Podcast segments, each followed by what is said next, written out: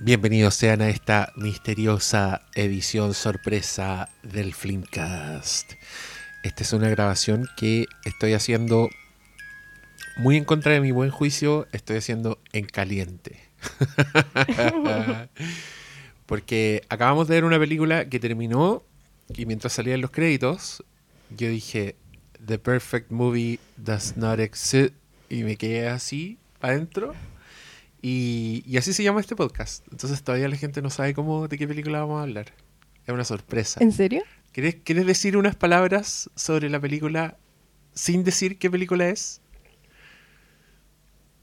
Sí. Ya, dale. Creo que esta película es una clase de cómo se hacen las películas.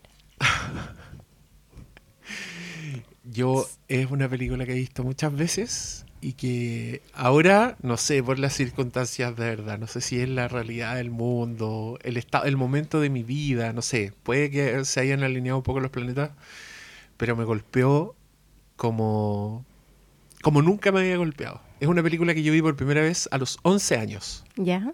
Tenía 11 años cuando la vi. Ahí hay una pista. Nos acercamos a la información. Pero es una película que tenía un muy atractivo para mayores de 21 años. Wow. Puesto en la carátula. Yo me acuerdo haber ido a ese videoclub con mi tía y haber, igual un poco, tentado al destino. Haber dicho, mi tía, ¿me deja arrendar esta weá o no me deja arrendar esta weá? Tía, ¿puedo llevar esta película? Mi tía la miró y dijo, llévala. La vi a los 11 años, se transformó en una de mis películas, no sé si favoritas, porque cuando uno es chico todavía como que no tiene esa noción, pero sí la veía muchas veces. Y hoy pasó que la vi mucho tiempo de haberla visto por primera vez y siento que vi cosas por primera vez y que me golpeó como si lo hubiera visto por primera vez. Y creo que es hermoso cuando eso pasa. Para mí es emocionante. Yo voy a estar emocionado en este capítulo. Spoiler. ¿Y qué más puedo decir de la película sin nombrarla? ¿Quieres decir toda otra cosa más sin nombrarla? Puedo contar mi contexto también. Dale. Yo nunca había visto esta película. Y hoy la vi por primera vez, a mis casi 30 años. Y creo que me golpeó tanto como a ti. Pero creo que me golpeó a niveles muy distintos. No solamente emocional. Creo que me golpeó los ojos, el alma, no sé, todo. Encuentro que está demasiado bien esto. Y bueno, señoras y señores, la película perfecta no existe. Mad Max 2, del año 1981. Así es, queridos auditores. Este es otro podcast sobre Mad Max. Lo que, aunque no lo creas, mucha gente pide. Dicen, oye, otro podcast, hablen más de Mad Max. Y yo ya no se puede creer. Bueno, hoy día vamos a hablar de Mad Max y vamos a hablar de Mad Max 2. Subtitulada después por los gringos The Road Warrior. Porque vieron esta película, quedaron peinados para atrás y dijeron, tenemos que estrenar esta weá. Y dijeron, oye, pero es la segunda parte de una película que no vio nadie. Los gringos dijeron, pico, se llama The Road Warrior y chao. Pero el título oficial es Mad Max 2. Es una secuela de la película del señor George Miller. Y que reflotó hace poco porque alguien subió un tweet. Creo que era una de esas páginas como Eyes on Cinema. Había uno de los efectos especiales. Sí, que era como un detrás de cámaras. Sí. Y el detrás de cámaras se veía tan precario. Eran unos señores literal doblando cajas de cartón de supermercado a un costado de la carretera donde tenía que caer un señor que chocaba en una moto, salía volando y cae sobre las cajas. Qué peligroso. Y lo que pasó en ese momento fue que el señor que tenía que salir volando en línea recta hacia las cajas chocó su pierna contra un palo, un fierro que había ahí. Se quiebra la pierna y da vueltas descontroladamente por el aire y cae mucho más lejos de las cajas donde tenía que caer. Y tú te das cuenta que son personas que arriesgaron la vida por tu entretenimiento, por tu felicidad, básicamente.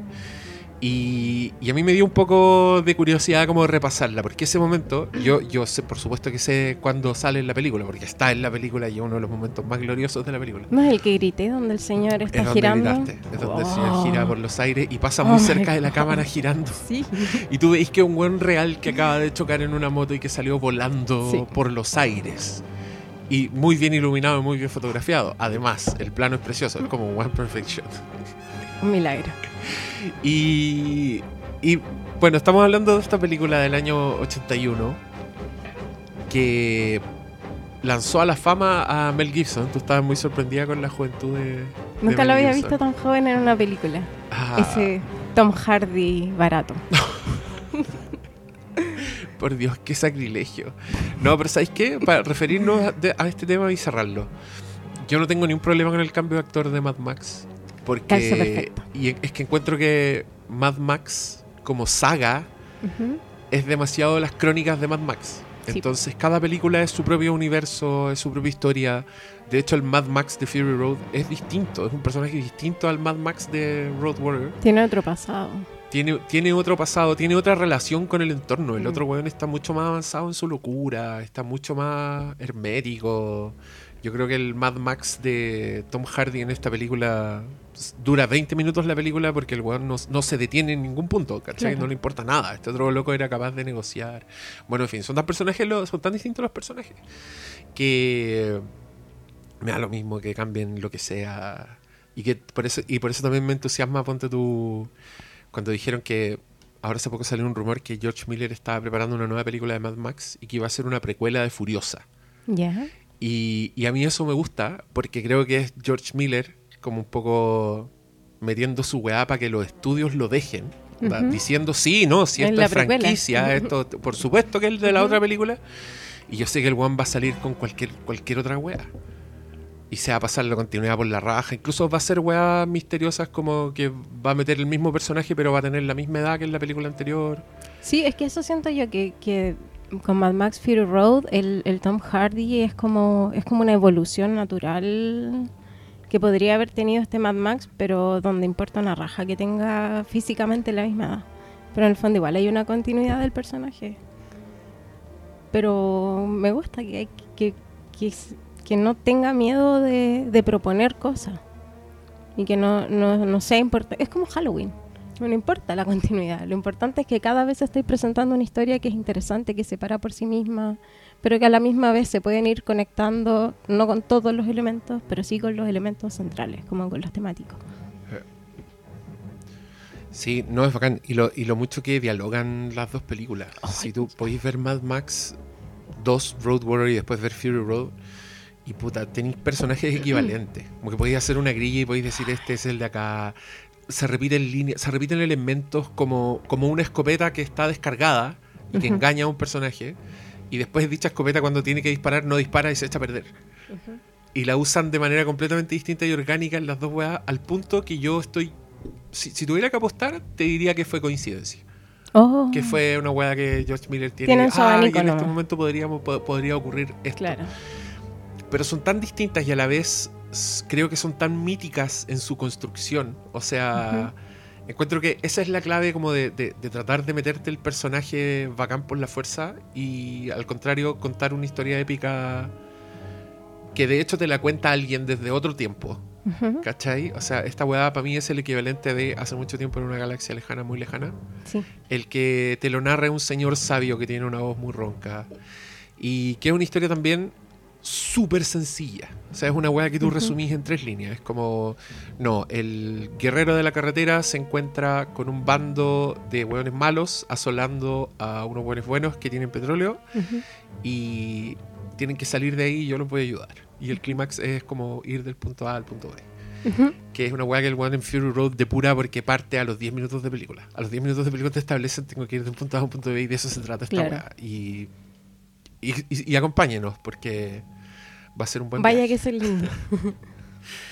y esa es la historia y ahí George Miller se lanza como con eso, con una puesta en escena, con una construcción de mundo que me da risa porque en un minuto tú me dijiste cómo hicieron eso en un momento particular de la película. Y yo te dije, lo hicieron, haciéndolo. Tenían que hacerlo, ¿no? Claro. Entonces, la explosión de mente en que vuelan casi un villorrio completo en el medio del desierto y la weá llega como hasta las nubes en los escombros. Y después hay un humo precioso que se cruza y es como una pintura. Los cuales lo hicieron.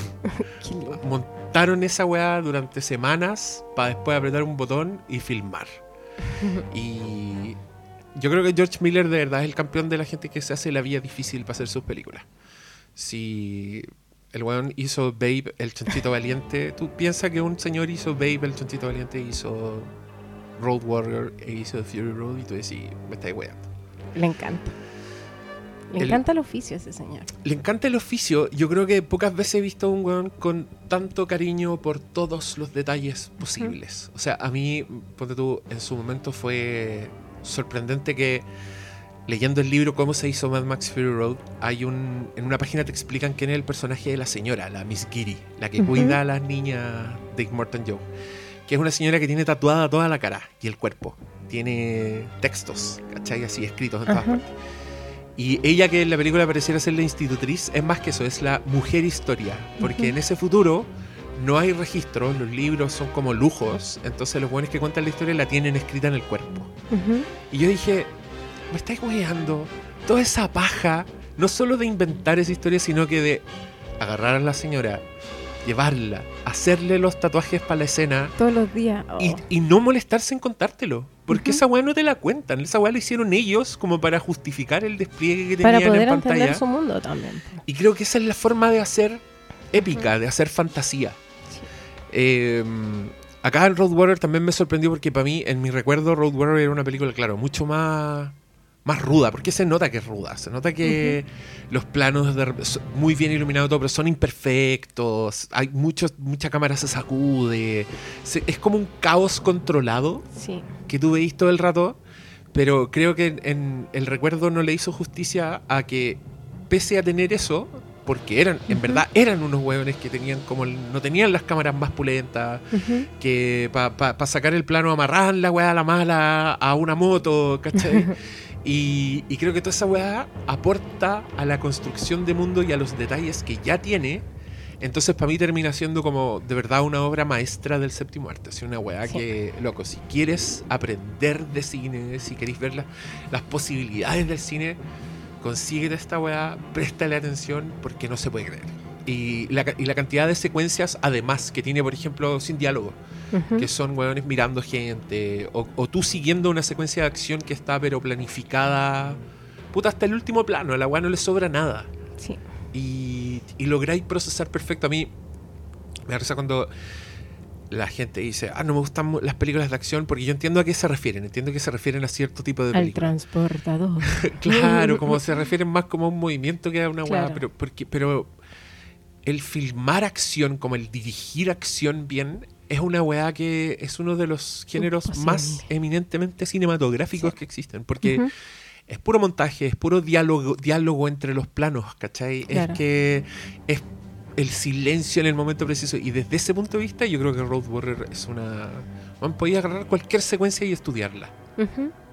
Bueno, por eso ocupé también el concepto que ocupé cuando partí hablando de esta película, sin contar que era esta película, porque mientras la veía me di cuenta de eso, como que apareció ante mis ojos la revelación de lo seco que es esta persona para hacer película. Y no solo como a nivel visual, siento que a nivel como ideológico la película es increíble. Y me puse a pensar también en las otras películas de George Miller que he visto. Pensé en Happy Feet, pensé en las Babe y en Mad Max Fury Road. Y como que me puse a pensar, ¿ya qué tienen en común estas películas aparte de que son de esta persona, ¿cachai? Como el mismo ejercicio que hicimos una vez con James Cameron, ya lo hice con George Miller, y me di cuenta que siempre usa personajes como outsiders, como que andan solos, como que están incomprendidos, pero el tema no es cómo se siente este personaje o cómo está, sino cómo va avanzando en el mundo y va haciendo como mini estudio sociológico de lo que rodea al outsider, ¿cachai? cómo se comporta un grupo, cómo se comporta otro grupo y cómo esos grupos después se relacionan entre sí. Y eso me parece brillante y me parece aún más brillante que lo lleve a la pantalla de forma tan entretenida. ¿Cachai? Porque no te lo está contando con un dramón, que estáis llorando, lo estáis pasando increíble mientras estáis viendo este análisis que hace el weón. Y al mismo tiempo estáis viendo explosiones y estáis viendo unos chistecitos y todo súper bien armado, súper bien como encajado, como que todo se siente demasiado natural en la película y donde ningún elemento sobra. Esa cuestión la encontré como que me emocionó un poco. Porque me emocionó el niño. Porque siento que meter niños en película es una cuestión que es tan común, pero de repente sobran tanto. Ponte tú, no sé, la Godzilla que vimos, no sé, muchas películas que tienen niños. El rol del niño es, no sé, pues contar chistes o ser como el personaje tierno que está ahí como dando vueltas. Aquí el niño es parte importantísima de la historia. Te habla sobre Max, como de los sentimientos que tiene Max, de lo frío que es Max. Te habla de, no sé, pues de lo relevante que el niño es en el momento que tiene que serlo, así porque el niño se mete a la fuerza en el camión y después, pucha, qué importante, ¿cachai? No se mete a huevear, no se mete ahí a tirarte chistes, ¿cachai? Está ahí de verdad cumpliendo un rol en la historia y que también define lo que pasa después. Entonces siento que meter tantos elementos y encajarlos tan bien y que ninguno te sobre es wow. No, es que esa hueá también es hermosa porque yo mientras veía esta película me daba cuenta de que tenían los equivalentes en Fury Road. Uh-huh. Y cuando salió el niño yo te dije, este es el Furiosa de esta película. ¿Sí? Y lo es completamente. Pone en juego a Max en sus sentimientos. Y es un personaje que tiene su historia en sí mismo. O sea, claro. Juan, me está hueando, aparece y es un niñito salvaje que tiene un boomerang letal, que mata, que está tan salvaje él que él reacciona a la violencia. ¿Te fijaste? Cuando hay violencia el pendejo se caga de la risa, celebra, es como le encanta la sangre. Y cómo construyen, como en tres elementos, cómo construyen ese personaje. Y uno de ellos tú no te das cuenta que era un elemento de la construcción del personaje, ¿cachai? Que esta película tiene un narrador. Parte como con alguien contando y te habla del viejo Max. Y es una voz como muy de señor sabio que está en otro tiempo contando una historia. Y cuando termina la película como que entra de nuevo el narrador. Y en un plano el niño dice, ¿y qué pasó conmigo? Yo me convertí en el líder de mi historia.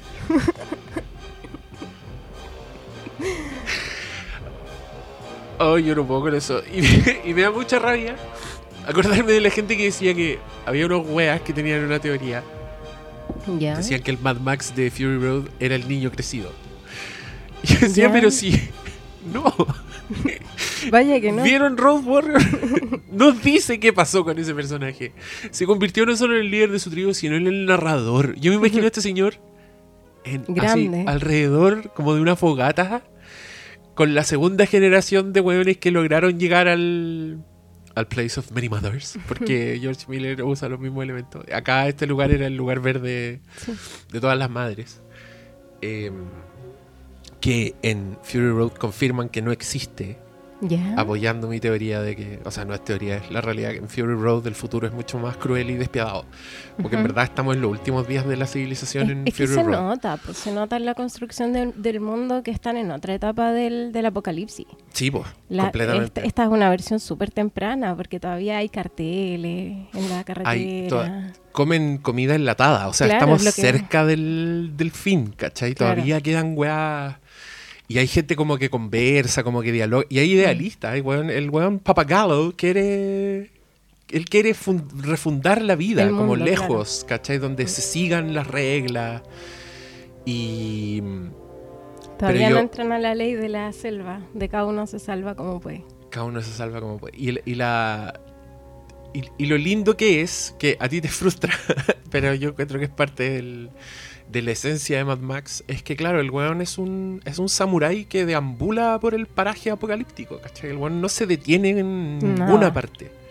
No, esos lazos que tuvo alguna vez, ese amor que sintió por una hija y por una esposa, ya esa weá no existe, ¿cachai? Solo quedan reductos de eso, que lo hacen involucrarse cuando el weón en verdad ya no... no quiere nada, ¿cachai? De hecho te diría que el momento como más iluminado de Mad Max es en Fury Road, porque ahí es como él solo decide volver a buscar al camión en el clímax, ¿cachai? Acá el weón no, acá el weón es porque literal le mataron al perro, el weón perdió todo, ¿cachai? Entonces el weón dice yo lo saco, y yo lo saco porque si no lo saco yo no vamos a llegar. Claro. Y qué buen héroe es Mad Max. No encontré que el weón así es como... Yo creo que Ulises. Ese es el nivel. ¿Sí? Sí. Es, pero de otra época nomás, ¿cachai? Pero que es un equivalente. Sí, para mí Mad Max es una fantasía. No es ciencia ficción. Me carga que digan que es ciencia ficción. ¿Cómo va a ser ciencia ficción? Porque no tiene nada. Porque es el futuro. No, pues. No estoy de acuerdo. Yo tampoco. No. Igual pues cada vez que dicen cuál es la mejor película de ciencia ficción, yo digo Mad Max solo me echa las pelotas. ¿Por qué? No. No, Alien. Alien es de terror. Pero igual es ciencia ficciosa. No, pero esto no tiene nada de científico. ¿Dónde está la ciencia aquí? No, pues acá hay pura humanidad. Solo hay humanidad en el futuro, en un futuro que predice George Miller y que lo plantea desde los valores actuales. Hoy me gusta. ¿Sabéis qué me gustó esta película? Que creo que en mi cabeza creció mucho Mad Max Fury Road. Que me gusta mucho. O sea, nosotros hablamos harto en la vida diaria de Mad Max. Pero ¿por qué? Porque este es un hogar bien constituido. Pero creo que haber visto esta película plantea nuevos temas. Porque es distinta verla por sí sola que como una saga, porque yo no he visto las otras, pues no he visto la 1, no he visto la 3, hoy por primera vez vi la 2, entonces nuestras conversaciones de Fury Road eran sobre Fury Road, y a lo más las conectábamos de repente con los Happy Feet, pero me di cuenta que Mad Max Fury Road es una versión súper depurada de esta película, y cuando tú me dijiste, este weón hace la misma película muchas veces, creo que es su perfeccionismo, que no quiere volver a contar lo mismo, pero sí quiere volver a estilizar lo que hizo en esta película. Yo creo que a George Miller le encanta Road Warrior, pero quiere verla mejor. Y siento que Fury Road es como a él le gustaría verla hecho, ¿cachai? Porque igual, si lo pensáis, si iría un director seco y no sé, tenía una obra que es la obra de tu vida, cada vez que haya nuevos recursos para hacerla aún mejor, los vaya a ocupar. ¿Cachai? Entonces siento que, por ejemplo, en la Road Warrior, ya en la 2, en la 2, yo en un momento te dije, mira, no tenían el filtro de Instagram para que se viera como Mad Max Fury Road, pero se dieron el tiempo de buscar un desierto o de teñir tierra, no sé qué habrán hecho, pero igual buscaron la forma artesanal de reproducir esos colores, la elección de las ropas de las personas, de los colores de los pelos, sin tener toda la tecnología, ni las cámaras, ni los 4XD, todas las cuestiones. Igual lograron transmitir un mundo que no solamente es impactante como por lo que está pasando, sino que es visualmente impactante. Y creo que si hacen una nueva va a ser lo mismo de nuevo este gallo. Va a buscar de nuevo perfeccionar esa obra, porque creo que Mad Max es una obra que se está como constantemente renovando, ¿no? Y no es tan distinta la historia. No, pues no es distinta. Y usa los mismos elementos, y usa el mismo tipo de weas que a mí me sorprende, ponte tú lo cerca que está Star Wars de Mad Max. O sea, Mad Max... bueno, acá... Es injusto porque son medias contemporáneas, pero lo que me gusta deducir de esto es que en verdad pertenecen como al mismo género de la fantasía, del mundo de fantasía, ¿cachai? Porque el malo, que es un musculoso con una máscara que habla y que la voz es hecha por otro actor, ¿cachai? Como... El weón es un Darth Vader, el Lord Humongous, es un Lord también, me estáis weando, es como un weón así, un guerrero... De casta superior, que en esta película tiene una pistola en una caja como de terciopelo rojo, sí, y que la weá es como un tesoro, y que aparece una familia japonesa. Me está weando la weá buena. Como, loco, yo de verdad me abruma el nivel de imaginación que tienen en estas películas. La cantidad, o sea, si ponen una weá en pantalla, estoy seguro que los weones tenían toda su historia detrás de la weá. Y por eso esto fluye, ¿cachai? Tú lo veis como algo que estuviera pasando, sí, como que sentís que está ahí en otro mundo. Y me fijé porque cuando tú al malo, al señor del mohicano... ¿El poto pelado? Que le gusta mostrar su colales, ¿sí? Cada vez que es bueno para las volteretas. Ese malo se llama Wes. Yeah. Pero le dicen su nombre una sola vez. Y se lo dice como alguien porque le está tirando flores porque acaba de hacer una weá increíble. Y le dice como Wes, an amazing Wes.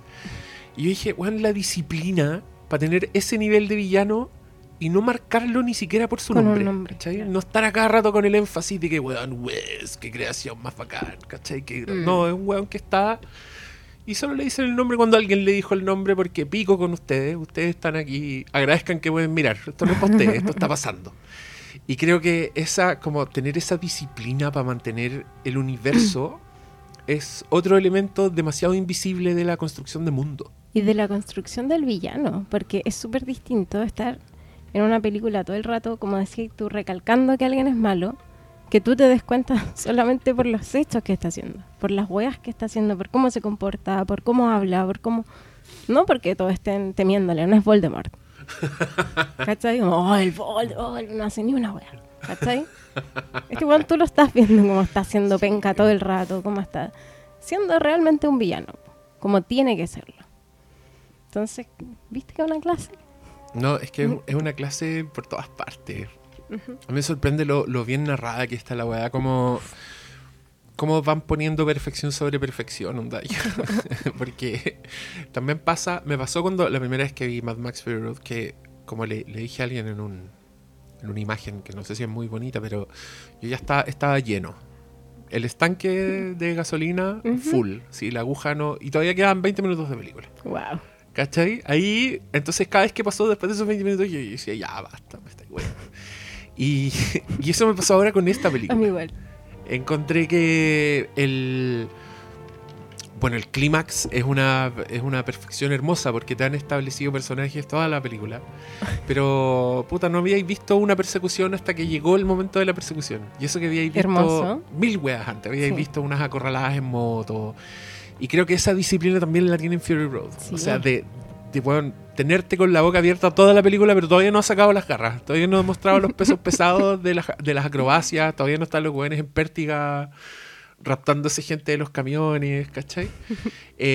Tal como acá el señor que sale volando de la moto no llega hasta ese momento. O toda la hueá del cabro chico. Porque todo lo que está pasando con ese niño que está colado en esa cabina y que... Tú ya temís por él, porque el bueno está... Igual es un momento Nux. Mirando, sí, po, es un muy lindo momento Nux.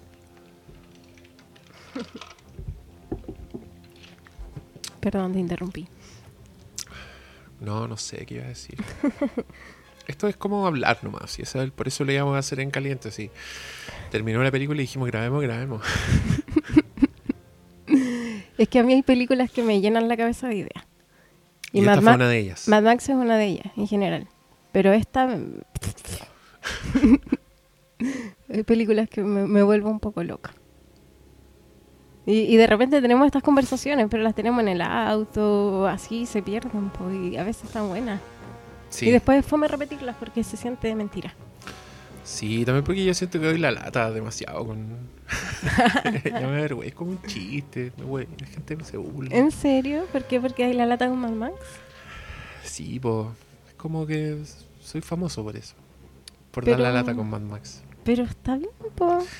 Pero creo que te dije que sí, que grabáramos un podcast porque creo que no he dado la lata lo suficiente con la 2, con Road Warrior.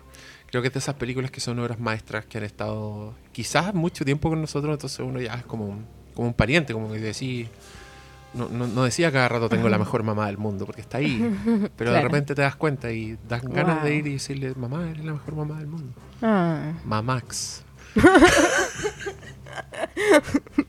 Oye, me pregunto si es momento de mostrarle al público... ¿Qué cosa? El momento en que le pregunté a Lelisa cuál era la película que más odiaba. ¡Ay, por favor, sí! ¿Escuchémoslo? Ya. Yeah. Ya.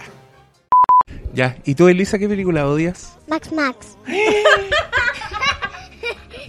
¿Por qué odias esa película, Elisa? Es muy aburrida. Se trata de que unos feos pintados la cara blanco hacen caso a un hombre que está disfrazado con una máscara feísima y solo quiere matar a la gente buena.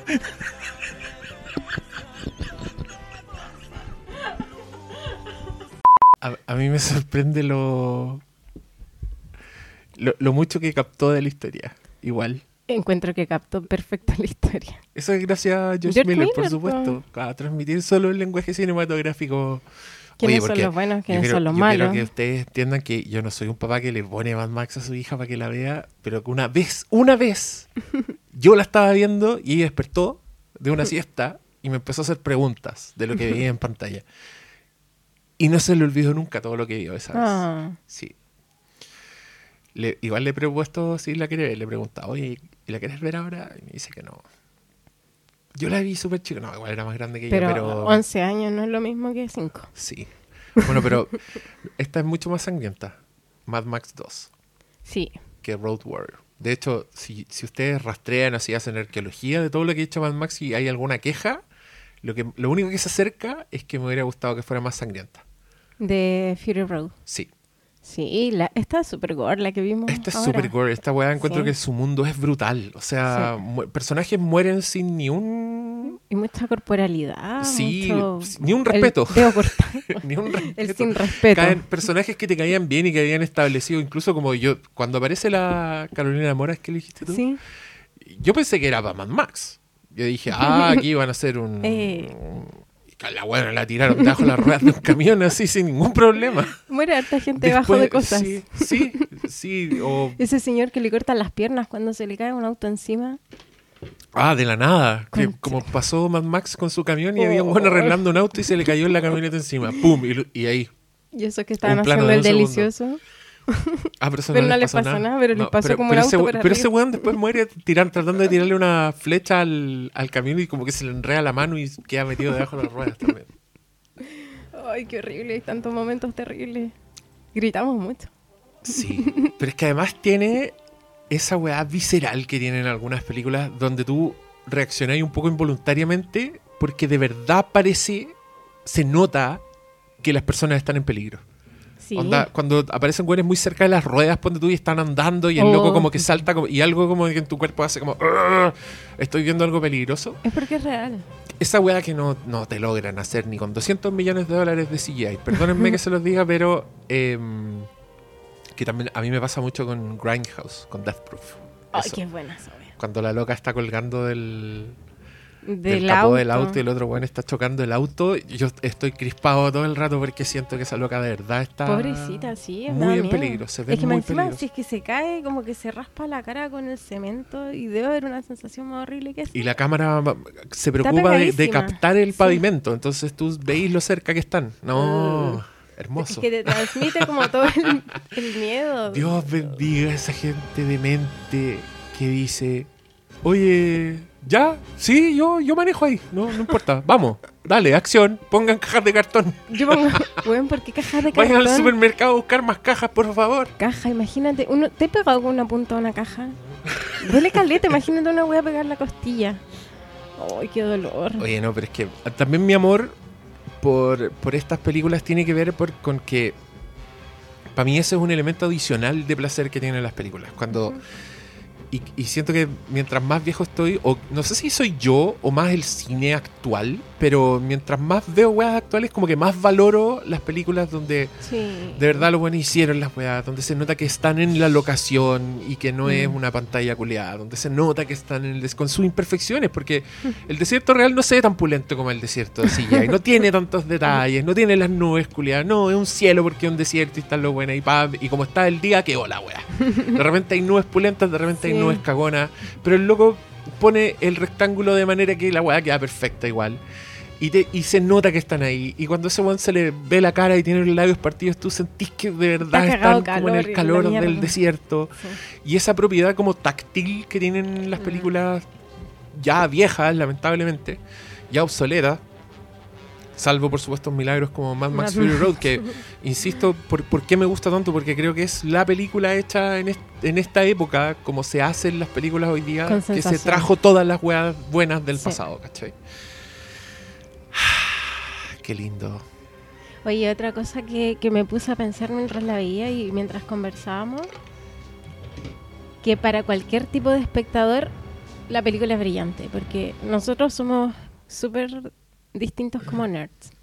Onda, tú eres el que sabe todo de Mad Max, el que sabe hasta quién hizo la soldadura de la wea y te sabés la historia detrás de los personajes, ¿ya? Y yo soy súper distinta porque a mí esas cosas como que no me interesan tanto, pero me gusta mucho darle vuelta a las películas como dentro de la misma película.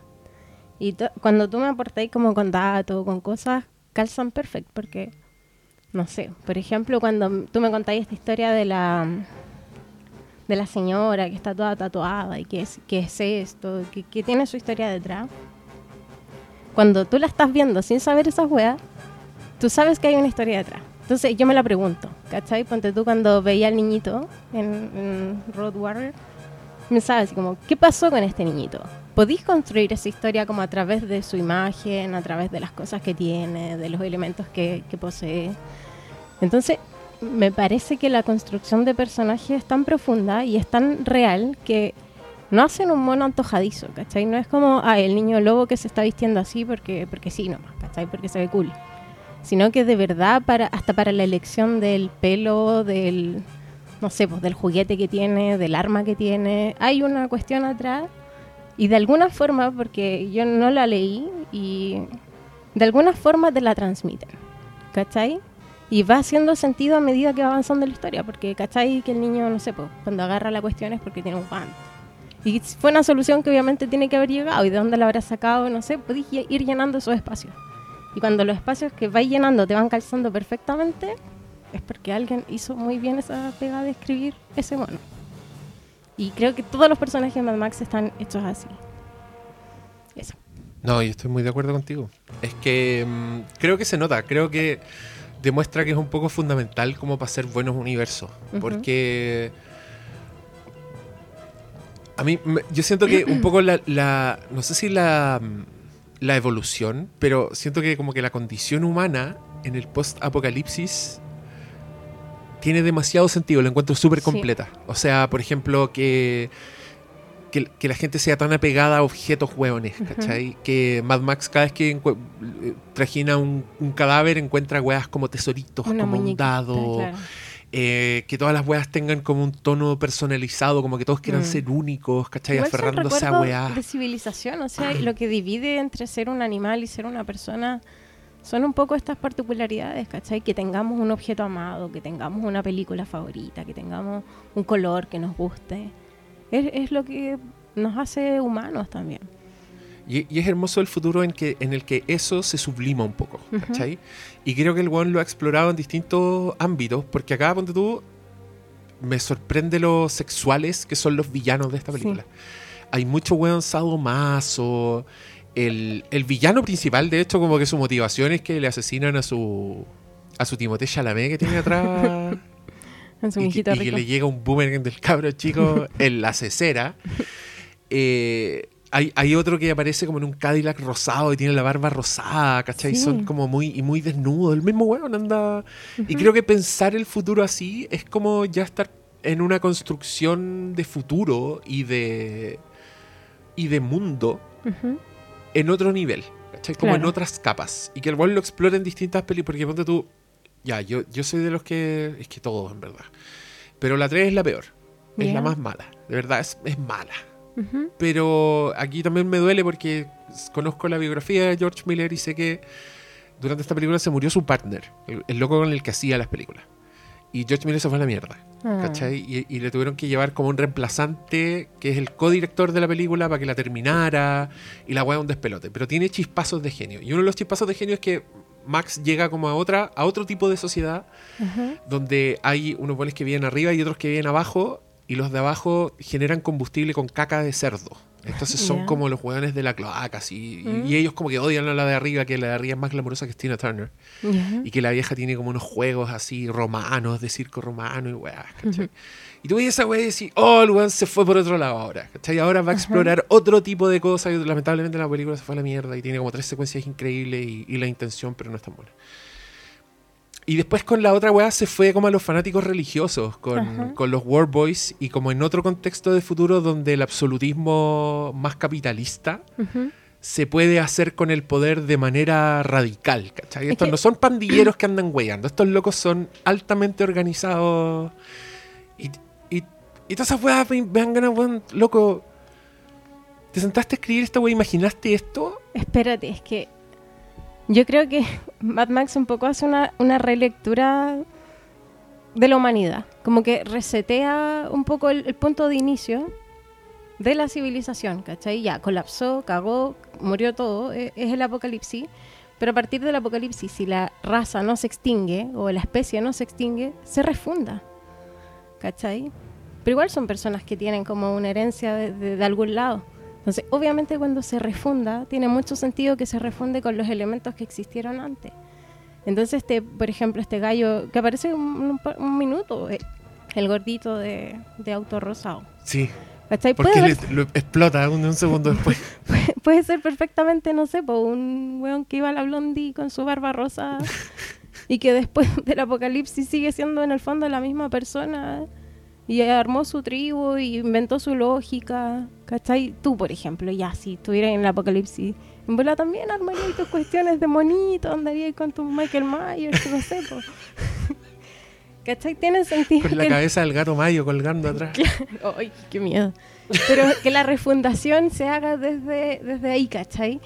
Y siento que el paso de la 2 hacia Fury Road, y lo que me estáis contando entre medio de esta, también es una evolución natural como de la sociedad al punto de vista económico, ¿cachai? En esta es muy una economía de subsistencia, donde están peleando los recursos como a nivel colectivo, pero Mad Max Fury Road ya ganó el capitalismo, ¿cachai? Alguien acaparó los recursos, alguien los juntó, los hizo que los otros se privaran y ellos viven en una abundancia asquerosa y el resto vive en la miseria máxima. Entonces siento que igual hace un estudio como de la evolución del capitalismo y como después va a tener que colapsar de nuevo, ¿cachai? Como la sociedad igual se va basando también en sus crisis para refundarse. Ay, es tan seco. Es seco. George Miller, sí, es que cuando unas películas las podéis leer de tantos lados es porque están bien hechas, porque están bien escritas, que están bien pensadas. Pero eso es un milagro, creo. Creo que esa es la clave. Como que están demasiado pensadas y a mí me hace demasiado sentido que Mad Max Fury Road no haya tenido guión, que eran dibujos. Porque está todo tan depurado al lenguaje cinematográfico que es clave esa palabra, la depuración. Porque a mí me sorprende, lo mucho que Fury Road... La mucha grasa que le saca la wea. Sí. Que de verdad no necesitan nada. Y para mí eso es un trabajo de guión impresionante. O sea, la gente que dice que Mad Max no tiene guión, que creo que están malinterpretando, así, ya es literal, malinterpretando la simpleza de una historia, ¿cachai? Porque la simpleza no es fácil, wea. De hecho, es súper el común hoy día de las películas de entretenimiento, de los blockbusters, es que son unos despelotes, ¿cachai? Y todas son unos despelotes porque las weas no las depuráis, no se dan el tiempo de entender, de reducir como a su mínima expresión necesaria todo lo que necesitáis para una historia. Pero encima de eso, de ese logro que es un logro en sí mismo, la wea tiene imaginación. Eso es lo que me sorprende. Sí. Porque los buenos usan la simpleza de esqueleto para construir encima una obra de arte en sí misma. Es que los personajes sean los que te cuentan un poco su historia con su entorno, hace que hasta los detalles sean dramatúrgicos, ¿cachai? O sea, detrás de la cajita musical hay una intención dramática. Tiene un casting probablemente esa cajita musical.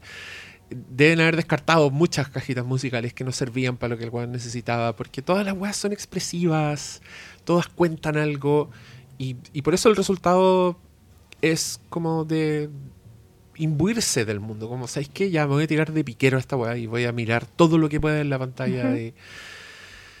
Creo que esas son las películas que más me gustan, amigo. Las de mundo. Sí, es que, ¿sabéis qué? Creo que, no sé si está correcta mi analogía, pero me parece que es súper distinto cuando... Voy a hacerlo como con algo visual. Cuando tú construyes, por ejemplo, una ciudad para recorrerla en una película, a cuando haces el decorado, como lo hacen en, no sé, pues, las sitcoms. Se nota esa diferencia, porque no podís cruzar esta esquina, no podís subir ciertas escaleras, no podís, no sé, pues, entrar a ciertos lugares... ¿Cachai? Y siento que hay películas que están construidas dramáticamente como sets, ¿cachai? Como que solo se preocupan de construir lo que se va a ver. Y hay otras películas que construyen tan bien el mundo donde se está moviendo la historia que se siente muy fluido la movilidad, porque podís llevar tu historia a cualquier lado y siempre se va a ver natural, siempre va a ser orgánico, siempre se va a sentir real, ¿cachai? Como cuando tú estás viendo fantasía, necesitáis ver de alguna forma que esto es real, ¿cachai? Porque si no, no te lo creís y no te importa, ¿cachai? ¿Por qué te va a importar Mad Max si no sentís que realmente este mundo es crudo, que este mundo es terrible, donde hacen cosas tan asquerosas como comer comida de perro y se la comparten entre tres personas, no, tres seres, porque hay un perro también, onda, Max se come la mitad de la comida, le da el resto a su perro y el otro resto se lo come el piloto? Entonces necesita transmitirte lo crudo de este mundo para que la historia tenga sentido, ¿cachai? Y me habla mucho de lo genio que es George Miller y lo subvalorado que está. ¿Cómo puede una película tan depurada como Mad Max 2 ser aún más depurada? Porque yo, como espectadora normal que no tiene idea de nada, la encontré perfecta. Yo no podría decirle nada así, oye, te equivocaste en esto, podría cambiarlo. No se me ocurre nada que yo le pueda decir, oye, sabéis que esto no me gustó tanto. Y él, aún así, siendo el autor de esta wea, tuvo el ojo para ver lo que no le gustaba o lo que necesitaba sacar más. Y llegó a Mad Max Fury Road, este wey. ¿Qué onda este ser? Y siento que son weas que no hace cualquiera. Por ejemplo, igual, cuando hablamos de la película perfecta no existe. Para mí en estas películas perfectas igual está Terminator. Pero creo que James Cameron no tuvo el ojo para depurar Terminator. Creo que las dos es infinitamente más pop y más basura que la uno. Es más despelote. Y es más despelote, sí. ¿Cachai? Pero George Miller sí tiene el ojo para hacer aún más bacana una película que ya es perfecta. Greetings from the Humongous, the Lord Humongous, the warrior of the wasteland, the Ayatollah of rock and roller. Oye, es que esto me dio risa, porque estudió medicina y después hizo como un corto de estudiante y ganó, de su hermano, así como que estaban jugando en la casa, y después hizo un workshop de cine. Y eso fue todo. Sí. Listo. Es como que no sé, yo soy Gordon Ramsay y estudié en Pinterest. Chef de workshop. Pinterest. Podrían pegarse las meas quebradas como nuestro alumno fue y hizo esto. Venga, inscríbase. Aporte de 30.000. Sí, pues, señores doctor. George Miller, de hecho, se supone que él se empezó a inspirar de Mad Max porque veía la gente de accidentes de tránsito.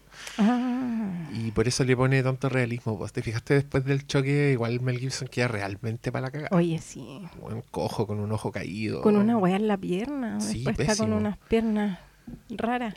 Normalmente en las películas dan vuelta a los autos y salen como si nada. Pero Dr. George Miller no lo voy a permitir. Sabe que eso no es verdad. Sí. Hoy estaba leyendo puras weas en internet, en verdad. Como que el perrito lo encontraron en una perrera y estaba en la lista de sacrificios y lo salvaron la vida. No. Y después lo adoptó alguien del crew. Y al parecer se asustaba con los motores, entonces le tenían que poner cositas en la oreja. Chiquitito. Es un buen elemento el perrito. Es la también, raja es un, el perrito. También es un indicio de que es un early apocalipsis. Y yo sé que esto suena feo y estúpido, pero actúa muy bien el perro. ¿Por qué suena feo? ¿No han visto Babe? Es estúpido. Porque, no. Pero créanme, actúa. El perro actúa. El perro actúa muy bien, es seco. Y George Miller es el mejor dirigiendo animales. Es el mejor dirigiendo animales. Bueno, Babe, Big in the City es... No, del veganismo. Ese señor orangután debería haber estado nominado al Oscar. Todos los animales de Babe.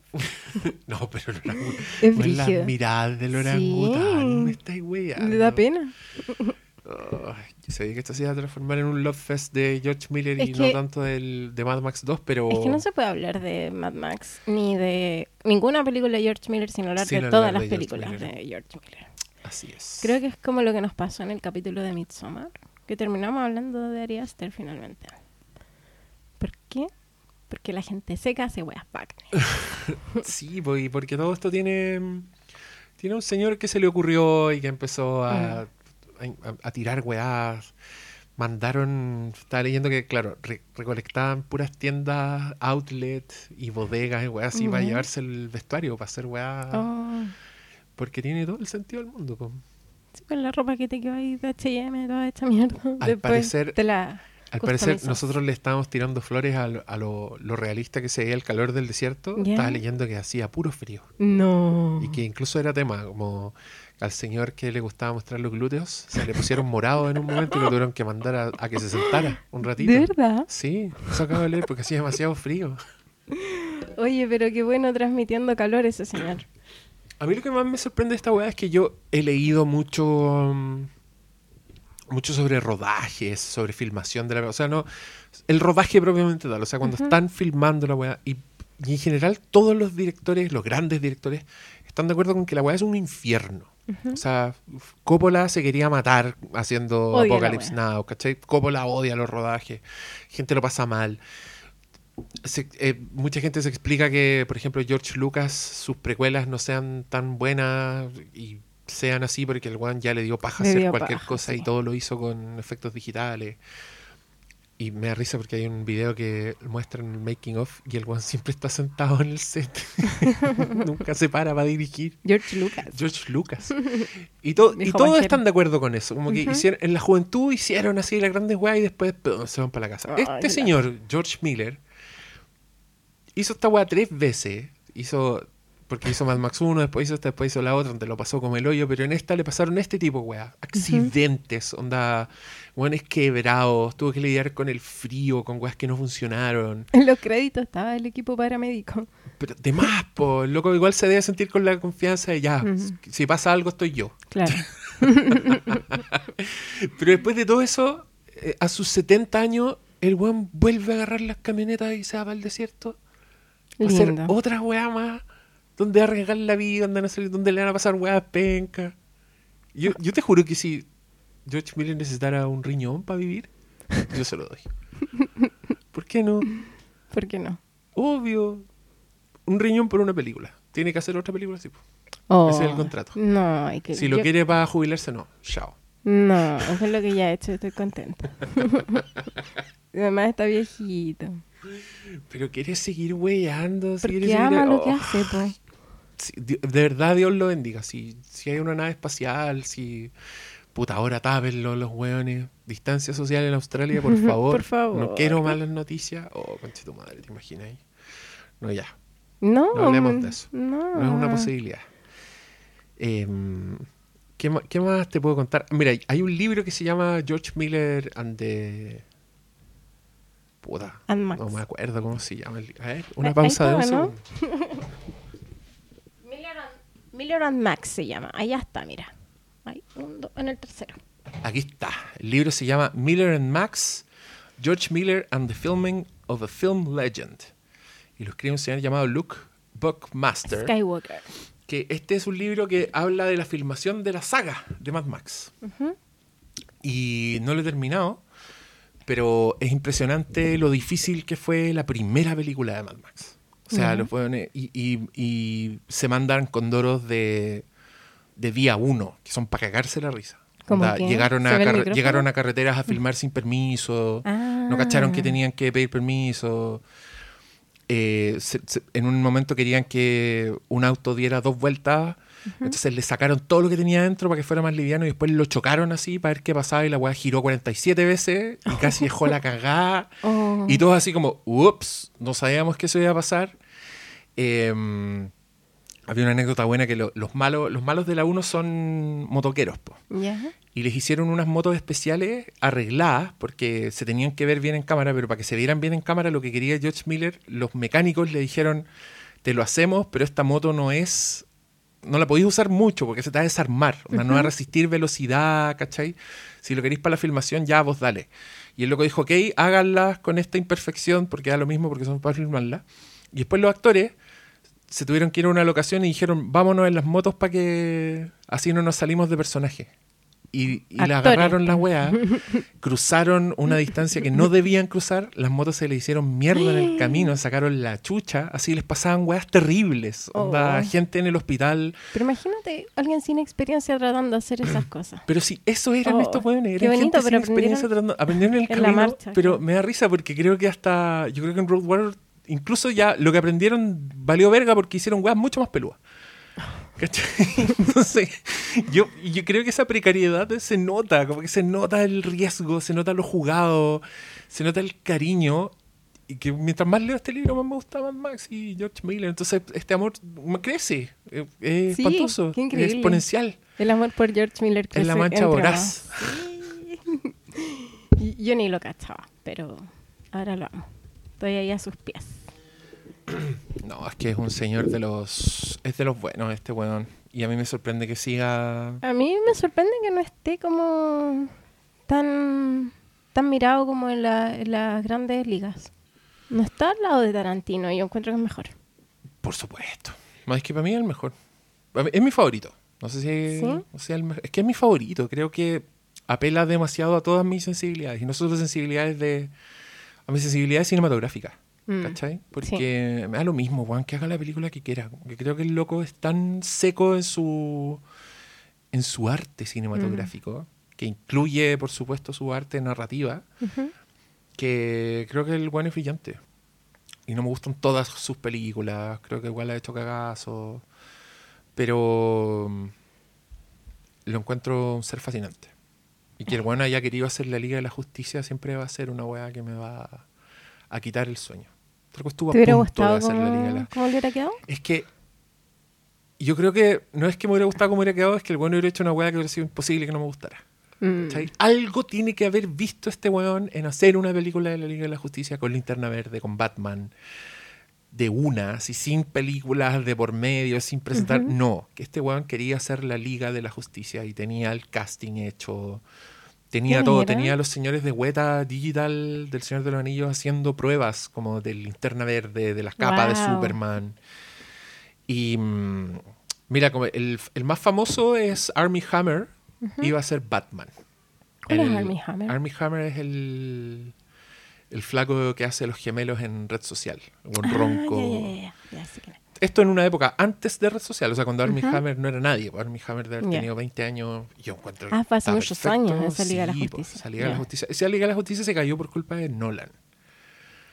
Porque Nolan hizo sus Batman, que eran súper realistas, y les fue la raja, y la rompieron, y de pronto dijeron, guau, ¿qué vamos a hacer con este Batman metido con hechiceros y linternas verdes y mujeres maravillas? Cuando el que la está rompiendo es Christian Bale con Morgan Freeman y su tanque.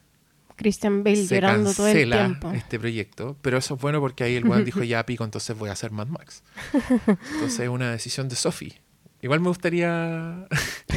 en Rick and Morty hay un capítulo en que el señor tiene un decodificador que muestra canales de universos paralelos. Yeah. Yo quiero conseguirme ese decodificador y buscar como un HBO de un universo paralelo donde se hizo la Liga de la Justicia de George Miller. Bueno, eso tiene que haberle quedado. Además que DC siempre le da mucha libertad a sus autores para hacer la hueá que quieran. Sí. Wea que me encanta. Había alguien que quería hacer un documental sobre esa Liga de la Justicia.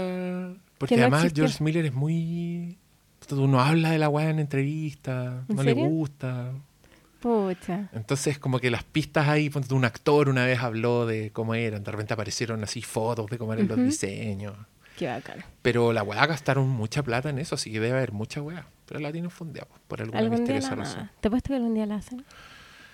¿O no? ¿O ya no? No, yo creo que ya no está ni... ¿Ya no fue? Sí. Además se portaron pésimo con el weón. Creo que él tiene demandado a Warner porque se lo cagaron con unos millones de dólares. Que sin respeto a la gente. ¿Cómo estás weyando, Warner Brothers? ¿Qué wea te pasa, loco? Regálale todo lo que quiera, weón. Que andáis demandando a gente bacán. Oye, hay algo que yo te quería comentar de las Mad Max y también en realidad de todas las películas de George Miller. Me gusta el componente de género de estas películas. A ver, ajá, desarrolla. Yo sé que hay gente que piensa que Mad Max Fury Road es una película machista porque es de auto y porque... No sé, porque hay puros hombres... No saben nada. No saben nada. Pero en la pantalla está todo. Hay algo que me gusta de las películas de George Miller, que en ninguna película las mujeres son saco hueá. Es verdad. A ver. Las mujeres... No. Hay malas también, como sí, la Carolita de Moraes, que era una guerrera pesada, pero no es una saco hueá. Es una guerrera inteligente. Bueno, para que hablar en Fury Road, que todas las mujeres son secas y bacanes y maravillosas. Sí, po. Cultas, letradas, preciosas más encima. Las Vuvalini, me estáis weando. Las Vuvalini. Las Many Mothers. We're coming to the place with the Many Mothers. Unas mujeres maravillosas, sororas, que están ahí acompañándose entre ellas, que se dan cuenta de quién dejó la cagada. Y me gusta cómo representa la masculinidad George Miller. Yo tengo una teoría, que obviamente no es verdad, pero creo que me sirve un poco para representar lo que yo creo que es lo que está tratando de decir. Me parece que George Miller puede haber sido ese niño en el colegio que miraba con distancia a sus compañeritos hombres, porque probablemente él era más sensible, más tierno, y se juntaba con sus amigas mujeres y veía de lejos los sacohueas que eran los hombres. No, en sus actitudes, ¿cachai? En el patio del colegio los hombres están jugando a agarrar zapatas, no sé, las niñitas están leyendo cuentos en la esquina. Y no es que yo crea los roles de género, pero que existen, existen. Y creo que en todas sus películas él lleva esta masculinidad, pero al máximo, en los atuendos, en los comportamientos, en las ridiculeces que hacen los hombres, básicamente, onda. Esa weá que se echan ese spray en la boca cuando son guerreros y son unos weones los que... Los warboys son los peores. Son asquerosos. Son niñitos del liceo que se convirtieron en guerreros y además son súper pendejos y tienen actitudes súper adolescentes. Entonces creo que no son películas que sean una oda a la masculinidad, yo creo que son una burla súper aguda de la masculinidad. ¿Cachai? Para mí no es casualidad que la película tenga camiones, tenga guitarras eléctricas. Bueno, una guitarra eléctrica doble más encima, así como harto, que sea harto poner la pistola arriba de la mesa. Que tenga puesto todo el elemento, mira, esos parlantes gigantes, harta punta, ¿cachai? Lanza, explosivo, ¿cachai? Como tuneado, autotuneado. Autotuneado.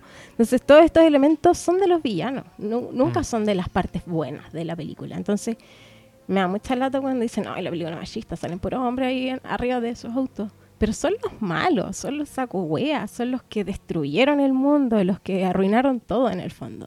Y Fury Road es bien explícita con esa hueá. Sí, es mucho más explícita que esta. Pero esta igual lo tiene, la 2. También la mujer es la que está ahí como, pucha, pensando en la comunidad... Está pendiente, no como una madre, ¿cachai? Sino como unos seres que estaban como preocupados de todos, no de la individualidad, ¿cachai? Los hombres que se juntan en esta película son para ser malos, básicamente. Para destruir más, para acaparar más. Como que siento que igual George Miller como equipara el hombre al capitalismo, como a la acumulación, a la explotación, como a valores que son súper negativos. Entonces... Creo muy injusto acusar de machista a George Miller, porque no.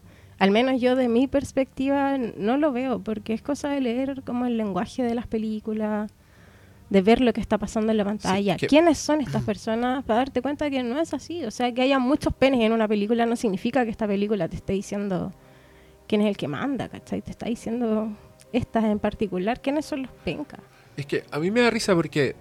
Yo nunca he escuchado a nadie decir que esta película es machista, pero sí pasó que en su momento todos hablaban mucho de, al contrario, del feminismo de Mad Max Fury Road, de mostrarte las mujeres oprimidas levantándose, ¿cachai? La construcción de los tres del patriarcado, que en Mad Max Fury Road son como explícitos en eso. O sea, Immortan Joe es como... es el patriarcado personificado. Es Donald Trump, el weón, es ridículo, ¿cachai? Como que es, por eso para mí es el mejor villano de toda la fantasía, porque el weón es una acumulación de todo lo que está mal en el mundo.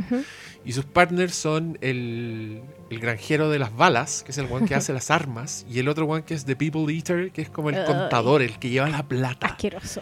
Y que es un weón cerdo, así que un guatón que gota, tiene sus piernas así enfermas porque de tanto comer, porque el weón es y tiene como la nariz podrida. Oh, la weá, el personaje culiado, bueno. Pero lo que sí salió fue gente a decir, oye, no, esta película no es feminista porque no puede ser feminista, porque usa el lenguaje de los hombres para decir su... Y para mí esa weá era tan ciega, era como tan quedarse con la weá por encima, como un análisis que podría ser mirando el póster de la weá, ¿cachai? Como mirando el trailer, como no teniendo en cuenta los roles de los personajes, el recorrido que hacen, los elementos que tiene la weá, porque para mí Fury Road es... o sea, se trata de eso, ¿cachai? Te establecen como... La mujer despierta es la única que es educada, ¿cachai? Las niñas que tenían libros, que tuvieron como una institutriz, son las capaces de decir...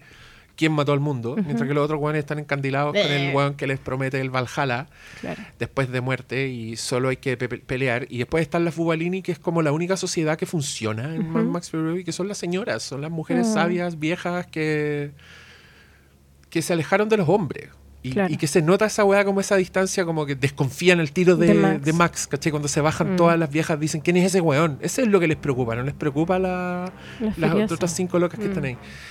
Y después están felices porque dicen como one bullet, one man, como ahora sí. Y bueno, pero esta es el tipo de cosas que ignoraba esa respuesta a la respuesta, supongo. Como que igual estamos en época donde todos quieren tener la palabra final, pero a mí esa opinión en particular como que me caga un poco el día. Porque me carga cuando no ven la pantalla para hablar de la web. Da rabia con todo en realidad. Pues, ¿cachai? Como, ya, si vamos a hablar, hablemos weas, pues, bacán. Pero queremos hablar de la película, de algunos otros. Pero igual pasa que no se están mirando siempre las películas de adentro de las películas. Yo creo que las películas buenas y las malas también tienen sus respuestas dentro de la pantalla, dentro de lo que está escrito, dentro de cómo se comportan los personajes o si tienen una villanía o un protagónico bueno o no sé. O qué cambio tienen, para dónde van en su historia, cómo empiezan y cómo terminan. Como que eso te habla del el total. No el total te habla del mensaje que está tratando de entregar la película. Pues sí, los discursos no pueden estar explícitos siempre, no pueden ser obvios porque se torna fome. Si igual la idea es que tú reflexionís sobre el mundo que estáis mirando en esta pantalla y logres descifrar sus códigos, sus elementos, sus relaciones. Como por algo las películas son interesantes cuando construyen este mundo y tú lo podés ir analizando del lado que se te dé la gana. Pero para eso tenés que ver la cuestión completa, tienes que tratar como, creo yo, de ir más allá de lo obvio también. Y lo hermoso es que todo esto está en un marco que además es tan placentero. Es lo que dijiste tú, loco, es una tremenda película de acción. Así, pero... ridículamente buena, muy entretenida, donde te vayas a reír, donde tenés adrenalina para todo, en todos los momentos hay como un wow, buenos personajes, un mundo que es muy grato de explorar. Yo estas cosas las he visto 1000 veces y creo que las voy a seguir viendo porque no se agotan. No, son películas que te crecen cada vez que las veis, po. Las películas de la vida. Ah. Sí, entró a mi película de la vida. Me encantó. Sí, no, yo la tenía hace rato, pero me encantó este golpe, porque no me lo esperaba. O sea, yo dije... que de hecho me pasó hace... porque en la época de Fury Road, ponte tú, me acuerdo que mucha gente rayó con Mad Max y no había visto la otra. Amigos míos, y yo les decía, oh, ya, juntémonos, veámosla. Y la veía. Qué bacán. Y era bacán, y todos decían, no, qué buena la wea, pero siento que me pegó más fuerte. ¿Será que... esos son los verdaderos remakes, pues. Uno cambia su vida, los momentos de su vida hacen que esas joyas que han estado ahí siempre aparecen de nuevo en tu corazón. Es lindo cuando pasa. Sí, me encanta. Sí, estábamos los dos emocionados, nos quedamos callados mucho rato. Y tiene... al borde de las lágrimas. Que digamos además también que la última línea de esta película... He lives now, only in my memories. Es la misma línea de otra película. He exists now, only in my memory. Titanic. Qué buena película. Siempre terminamos hablando de Mad Max, de Titanic. Sí. De Terminator. Este va a ser un, y de La Masacre de Texas. Claro. Ahora no hemos hablado de La Masacre de Texas. Pero cuando la vimos, sí. Sí, es que nosotros creemos que George Miller ama La Masacre de Texas. Y si no la ama, creo que ve la locura y ve la condición humana de manera muy afín con el señor Toby Hooper, porque para ellos la locura es crearse un mundo paralelo que es muy táctil, sí, y que responde como a necesidades de la supervivencia y o la identidad propia. Y de crear como micro sociedades en mundos como aislados, po. O sea, en estas sociedades de Mad Max están unos aislados de otros y se encuentran en ciertos puntos, y con los Sawyer pasa lo mismo, ellos están aislados y en un momento chocan con nuestra sociedad, y te das cuenta que ellos tienen su propia lógica, sus propias voladas, su propia estética, porque claro, o sea, siempre se van a tomar rumbos distintos, y lo que pasa ahora es que la sociedad está permeada por la globalización y la cuestión, pero en el momento en que las sociedades estaban separadas unas de otras, eran mucho más particulares. Y es una observación súper inteligente del mundo aplicarlo como a pequeñas familias o a pequeñas tribus que se van conformando en la época actual o en la época posapocalíptica que ya es Mad Max. Es bacán. Esa es la línea final. Con esa podemos cerrar todos los párrafos de este audioanálisis. Toby Hooper seco, ¿cierto? Seco también, po. Yo creo que sí le debe gustar. ¿Cómo no la haber visto? Es que yo te juro, si algún día he entrevistado a George Miller, ese es el tipo de preguntas que le voy a hacer. Pero obvio, ¿qué más le voy a preguntar? Igual les preguntaría, no sé, esas cosas. Puta, que igual debe haber una ola de saco weas preguntando por la Liga de la Justicia, que yo también lo entiendo y también me da curiosidad, pero loco, ¿cómo pudiendo preguntarle otras cosas? Pudiendo preguntarle cuál es su película de terror favorita, por ejemplo. Siempre se nos ocurren preguntas buenas para los directores. Si el weón es tan seco para el terror, que... Pero me gusta porque creo que es de esos directores que de alguna forma u otra siempre están haciendo películas de terror, ¿cachai? Uh-huh. Entonces no es como, me encantaría ver una película de terror de George Miller, no, porque creo que el weón tiene elementos de terror en sus películas, ¿cachai? Tiene, como James Cameron también tiene un gen del terror así metido muy bacán, y en las Mad Max la weá está súper gráfica, o sea, desde la violencia, desde los personajes, la muerte, bueno, los personajes. Uh-huh. Podríais sacar perfectamente cualquiera de esos malos y ponerlo en su propia película de terror. En su propio slasher. Y la manera en que filma las weas. Y también eso... Bueno, se supone que desde The Road Warrior, que Miller saltó como al mundo, y el primero que le echó el ojo fue Spielberg. Y dijo, australiano. Oh my God. ¿Querés dirigir el mejor segmento de Twilight Zone, the movie? De la adaptación de Twilight Zone. Y le encargaron esa historia que se llama Pesadilla a 20.000 pies. Preciosa. En que un señor ve por la ventana una criatura que está rompiendo el ala del avión en plena tormenta. Y George Miller dirige esa weá, pero sacó los zapatos. Le queda increíble, ¿eh? No, es que le queda increíble. Y tú veís como ese George Miller un poquito más en control, porque es una historia más chica dentro de un avión, pero el weón usa la cantidad de recursos que no se puede creer. O sea, es súper tensa. Ese avión es un microcosmos, donde por supuesto que hay una pendeja con un títere de madera de los años 50, weón, donde en un momento clave va a bajar el proyector y todo se va a oscurecer y va a haber un haz de luz que va a atravesar el avión mientras la weá se sacude. No, es una preciosura. Yo creo que George Miller, de verdad, es que sabe transmitir la tensión. A mí lo que me sorprende es que cómo alguien puede ser tan cinematográfico, como tener tan metido en sus venas, en su sangre de artista, el cine como lenguaje así de su pureza máxima, ¿cachai? Yo creo que es el que más lo tiene ahora. No sé en general, pero ahora yo creo que sí.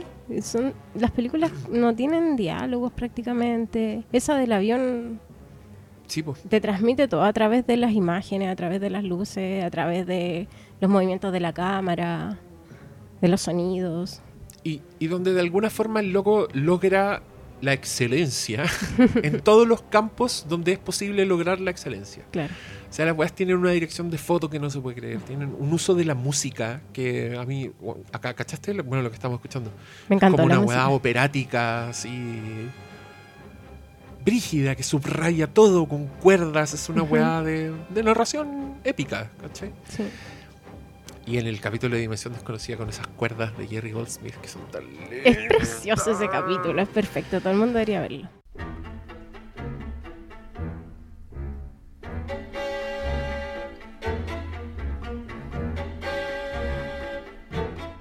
Bueno, no un capítulo, es una parte de una película. Es un segmento de una película. Sí, pero que esa es película... Que eso créanme, es que yo muestro esa nomás porque son bien impresentables, sobre todo la segunda historia. Puta, Spielberg, yo te quiero mucho, pero esa weá... Si algún día te conozco, te voy a pegar un pape por esa weá. Todos felices, te imaginas, y todos como... Gracias, Spielberg, por darnos E.T. Indiana Jones. Gracias por nacer. Y aparezco yo atrás y digo... Y la weá de los viejos culiados de Twilight Zone de Movie... ¡Pa, pape! Oh, llegan los guardias y yo... ¡No, se lo merecen! Ay, no, jamás le perdonamos todo. Si es Spielberg, no, igual que a George Miller le perdonamos todo. No, la otra vez ser malagradecido. Le voy a pegar un pape a ese hombre. Le doy un riñón si quiere. Si quiere para comer, incluso se lo doy. Vamos a ver si es súper excéntrico. De más, pues si es un genio loco, así algo, come gente. No, a mí me tinca que es una persona muy buena. Sí, yo también creo que es bueno. Me da un vibe de persona buena. A mí también. De persona que ve el mundo un poco como con pesimismo. Pero esa belleza dentro del pesimismo. Sí, como está todo como mal, pero hay humanidad. Un pesimismo sabio. Sí. Sí, a mí también me da esas vibes. Sí, además que siento que los planteamientos de su película son súper puros, súper bonitos. La intención que hay detrás como de mostrarte la maldad de una forma tan explícita y tan grande y tan en contraposición a los personajes que son buenos. Es una forma de ser bacán también. De tirar una enseñanza al mundo, ¿cachai? Creo que George Miller no está haciendo eso. Él no canta solo por cantar, ni por tener buena voz, ¿cachai? El loco de verdad tiene algo que decirte. De verdad tiene sentimientos, pensamientos y un análisis de la vida que muestra a través de sus películas. Me cae demasiado bien. No, es el ídolo. Pero bueno, esa fue nuestra conversación sobre la película perfecta, que sí existe. Esperamos que le haya gustado. ¿Tú quieres agregar algo más? No, estamos bien. Ya, pues, vayan a ver Mad Max 2, que no sé dónde chucha está, pero el Briones la vende seguro. Digan que escucharon acá y les hace un descuento. Véanla nomás, da lo mismo.